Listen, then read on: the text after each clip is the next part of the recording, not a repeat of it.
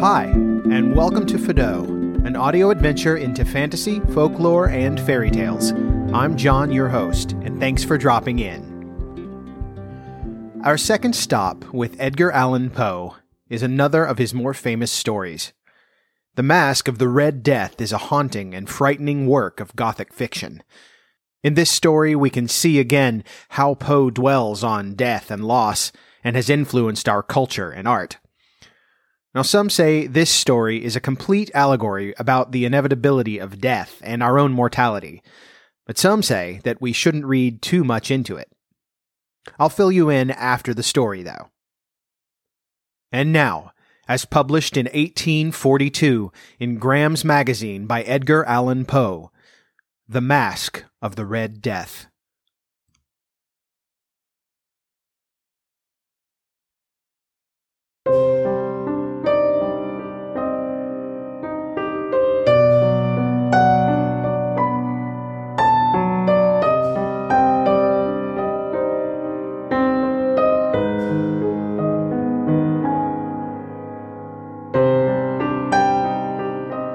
The Red Death had long devastated the country.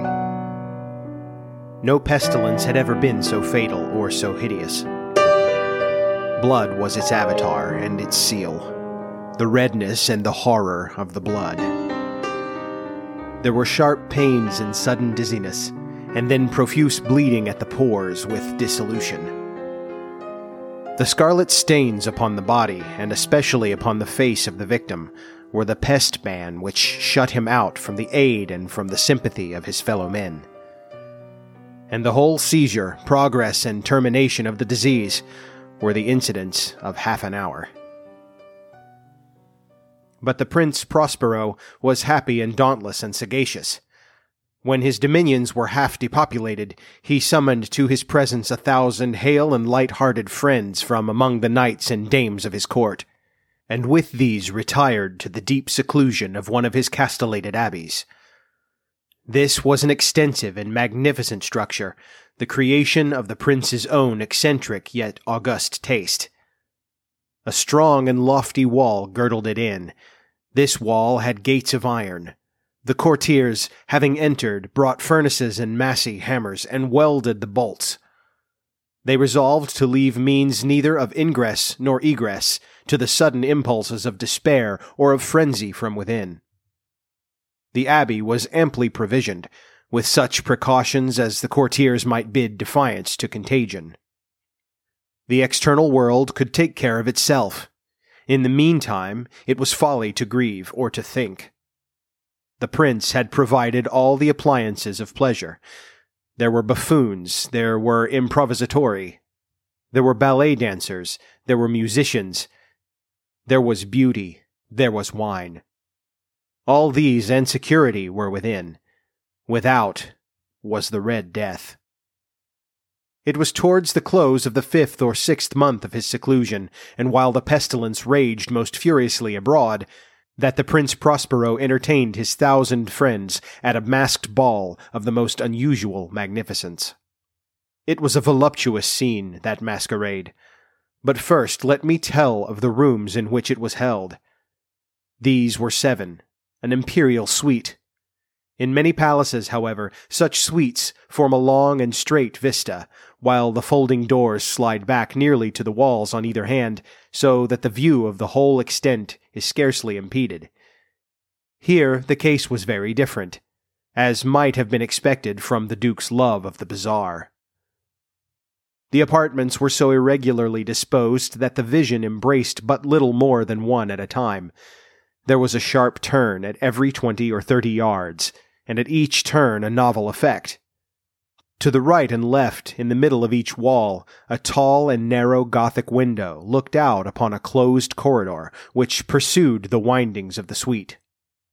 These windows were of stained glass whose color varied in accordance with the prevailing hue of the decorations of the chamber into which it opened.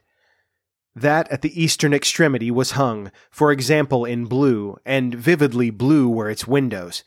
The second chamber was purple in its ornaments and tapestries, and here the panes were purple. The third was green throughout, and so were the casements. The fourth was furnished and lighted with orange. the fifth with white, the sixth with violet. The seventh apartment was closely shrouded in black velvet tapestries that hung all over the ceiling and down the walls, falling in heavy folds upon the carpet of the same material and hue. But in this chamber only, the color of the windows failed to correspond with the decorations. The panes here were scarlet, a deep blood color. Now, in no one of the seven apartments was there any lamp or candelabrum amid the profusion of golden ornaments that lay scattered to and fro or depended from the roof. There was no light of any kind emanating from lamp or candle within the suite of chambers. But in the corridors that followed the suite, there stood, opposite to each window, a heavy tripod bearing a brazier of fire that projected its rays through the tinted glass and so glaringly illumined the room. And thus were produced a multitude of gaudy and fantastic appearances. But in the western or black chamber, the effect of the firelight that streamed upon the dark hangings through the blood-tinted panes was ghastly in the extreme, and produced so wild a look upon the countenances of those who entered that there were few of the company bold enough to set foot within its precincts at all. It was in this apartment also that there stood against the western wall a gigantic clock of ebony. Its pendulum swung to and fro with a dull, heavy, monotonous clang, and when the minute hand made the circuit of the face, and the hour was to be stricken, there came from the brazen lungs of the clock a sound which was clear and loud and deep and exceedingly musical, but of so peculiar a note and emphasis that, at each lapse of an hour, the musicians of the orchestra were constrained to pause momentarily in their performance to hearken to the sound. And thus the waltzers perforce ceased their evolutions, and there was a brief disconcert of the whole gay company. And while the chimes of the clock yet rang, it was observed that the giddiest grew pale, and the more aged and sedate passed their hands over their brows as if in confused reverie or meditation. But when the echoes had fully ceased, a light laughter at once pervaded the assembly. The musicians looked at each other and smiled as if at their own nervousness and folly, and made whispering vows each to the other that the next chiming of the clock should produce in them no similar emotion. And then, after the lapse of sixty minutes, which embraced three thousand and six hundred seconds of the time that flies, there came yet another chiming of the clock, and then were the same disconcert and tremulousness and meditation as before. But in spite of these things, it was a gay and magnificent revel. The tastes of the Duke were peculiar. He had a fine eye for colors and effects. He disregarded the decora of mere fashion. His plans were bold and fiery, and his conceptions glowed with barbaric luster. There are some who would have thought him mad. His followers felt that he was not. It was necessary to hear and see and touch him to be sure that he was not. He had directed in great part the movable embellishments of the seven chambers, upon occasion of this great fete, and it was his own guiding taste which had given character to the masqueraders. Be sure they were grotesque. There were much glare and glitter and piquancy and phantasm, much of what has been since seen in Ernani. There were arabesque figures with unsuited limbs and appointments. There were delirious fancies such as the madman fashions. There were much of the beautiful, much of the wanton, much of the bizarre, something of the terrible, and not a little of that which might have excited disgust. To and fro in the seven chambers there stalked, in fact, a multitude of dreams, and these, the dreams, writhed in and about, taking hue from the rooms, and causing the wild music of the orchestra to seem as the echo of their steps. And anon, there strikes the ebony clock which stands in the hall of the velvet. And then, for a moment, all is still, and all is silent save the voice of the clock. The dreams are stiff frozen as they stand, but the echoes of the chime die away. They have endured but an instant, and a light, half-subdued laughter floats after them as they depart. And now again the music swells, and the dreams live and writhe to and fro more merrily than ever, taking hue from the many-tinted windows through which stream the rays from the tripods. But to the chamber which lies most westwardly of the seven, there are now none of the maskers who venture, for the night is waning away, and there flows a ruddier light through the blood-colored panes, and the blackness of the sable drapery appalls. And to him whose foot falls upon the sable carpet, there comes from the near clock of ebony a muffled peal more solemnly emphatic than any which reaches their ears who indulged in the more remote gaieties of the other apartments. But these other apartments were densely crowded, and in them beat feverishly the heart of life, and the revel went whirlingly on, until at length there commenced the sounding of midnight upon the clock. And then the music ceased, as I have told, and the evolutions of the waltzers were quieted, and there was an uneasy cessation of all things as before. But now there were twelve strokes to be sounded by the bell of the clock, and thus it happened, perhaps, that more of thought crept with more of time into the meditations of the thoughtful among those who revelled.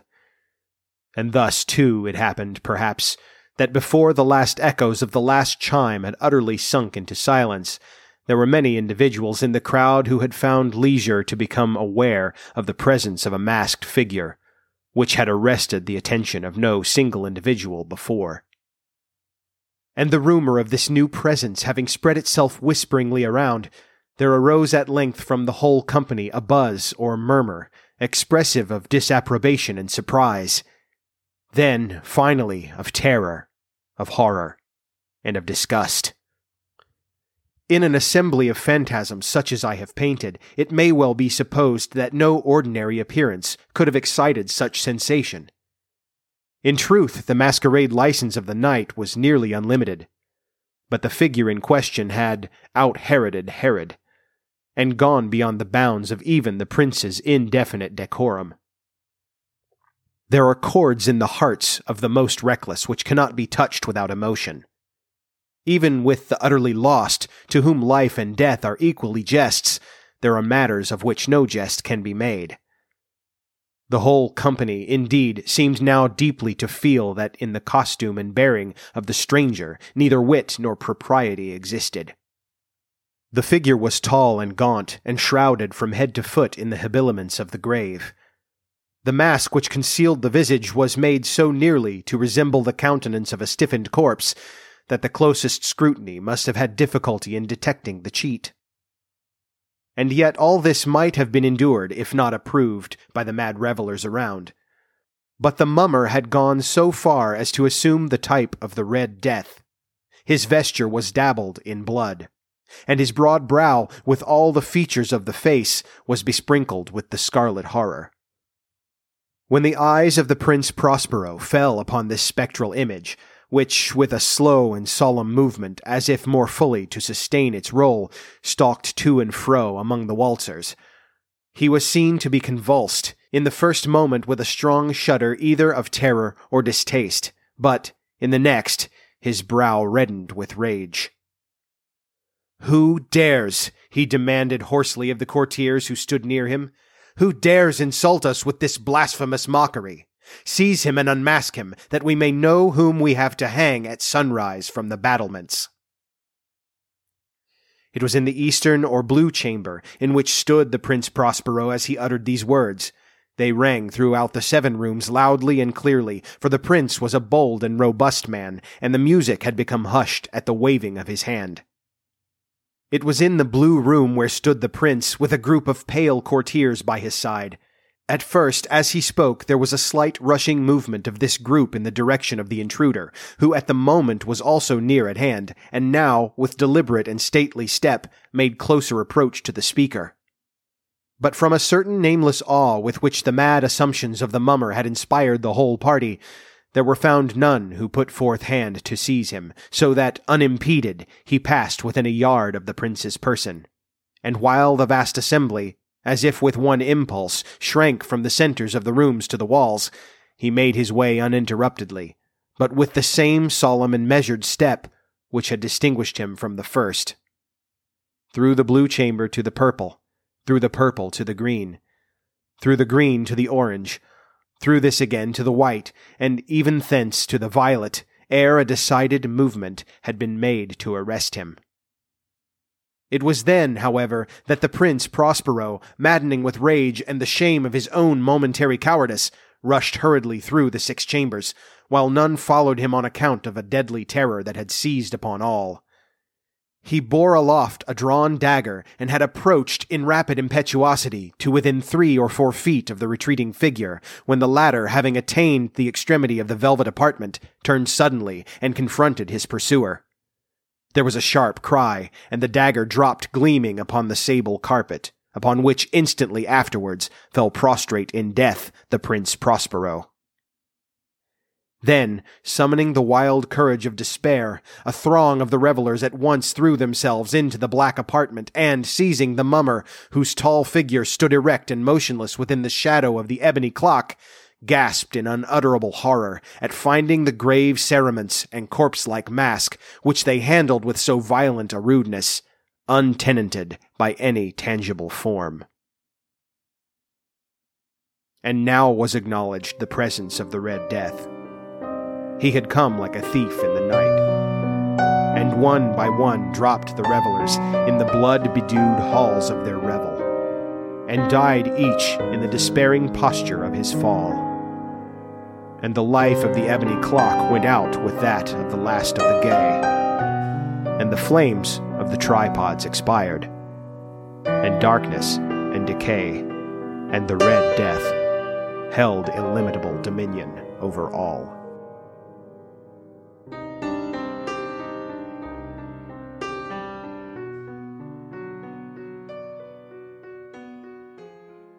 This is one of my favorites from Poe. I think it's just the mood of the story, the way that you have this kind of revelry among the guests, and the occasional interruption by the ominous clock. When I'm reading it, in my mind, the whole thing is somewhat dreamlike and hazy, until the clock chimes and everyone is brought to reality for a moment.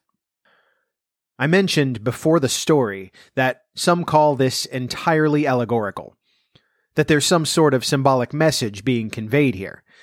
Some people think that this is a story about tuberculosis or cholera, some kind of real illness that Poe was trying to tell people not to take lightly.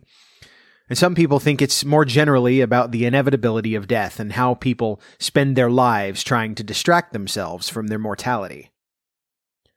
People analyze this story pretty thoroughly, and it's easy to see why. It's simple enough in its setup that it does seem interpretable, and it might be, at least to an extent. The problem with analyzing it too much is the fact that Poe was fairly outspoken in his dislike of something called didacticism. Basically, it means that Poe didn't like stories that were overburdened with instruction, education, or morality at the expense of the art. For Poe, the art came first, then the lesson. So, when we're reading something like The Mask of the Red Death, even though it's clearly got something to say about impending mortality, we should know that Poe would be annoyed with us if we forsook the mood for only the lesson. Personally, I think he's got a point. I've never connected as well with a story when I felt that I was being told what to think about it. It's not that I dislike morals in stories or educational aspects. I just like for the lesson to follow from the narrative and not the other way around. I suppose that's different for everyone, but I think Poe would agree with me at least. Regardless, if this story does use allegory, I can tell you what people think about the elements involved. Some people think the room colors allude to different stages of life as we progress through it from birth to death. Others believe that the rooms represent the seven deadly sins. I think if I have to choose between those two, I would pick the former. It just seems to make more sense to me. The rooms progress from east to west, like the rising and the setting of the sun, which could also be said to represent the cycle of life. The clock itself is an ever-present reminder that death is coming, and as much as people try to distract themselves from it, it grows ever closer to them. And of course, the mummer himself, the embodiment of the Red Death, would be that ever-impending mortality. The whole mask is an attempt by these well-to-do revelers to avoid him, and yet he walks among them whenever he chooses. Now all of this makes sense, but if we take Poe at his word, I think the most likely scenario here is that Poe has created a disturbing and beautiful and grotesque vignette, with which to remind us that we are mortal. Memento mori. It's a Latin phrase that means, remember that you have to die. I carry a coin in my pocket with those words on it every day, actually, just to keep me aware of how fleeting life can be. Cheerful, I know, but this is a celebration of Edgar Allan Poe. Now, if you're having fun listening to Fado, you should definitely subscribe on your podcast platform of choice. I'm on Apple, Google, Spotify, and Amazon. Don't forget to share and leave a review if you like what you're hearing. If you leave me comments or questions, I might even be able to read them on the air. You can also keep up and follow me on Facebook as well as Instagram. I'm at Fado Podcast. If you want to support me more directly, you can become a patron. You can find me on Patreon at patreon.com slash Fado Podcast. There will be behind-the-scenes content, early access to upcoming episodes, and also merch. I have stickers, and if you become a patron, I can guarantee you one in your membership letter. That's right, I'll send you a personally handwritten note in the mail with a sticker. Also, if you join, you'll get a mention here on the show. That brings us to the end of episode twenty-seven. Watch for episode twenty-eight, coming out tomorrow on October thirty-first. Halloween is upon us. Thanks for listening, and I'll talk to you once upon a next time.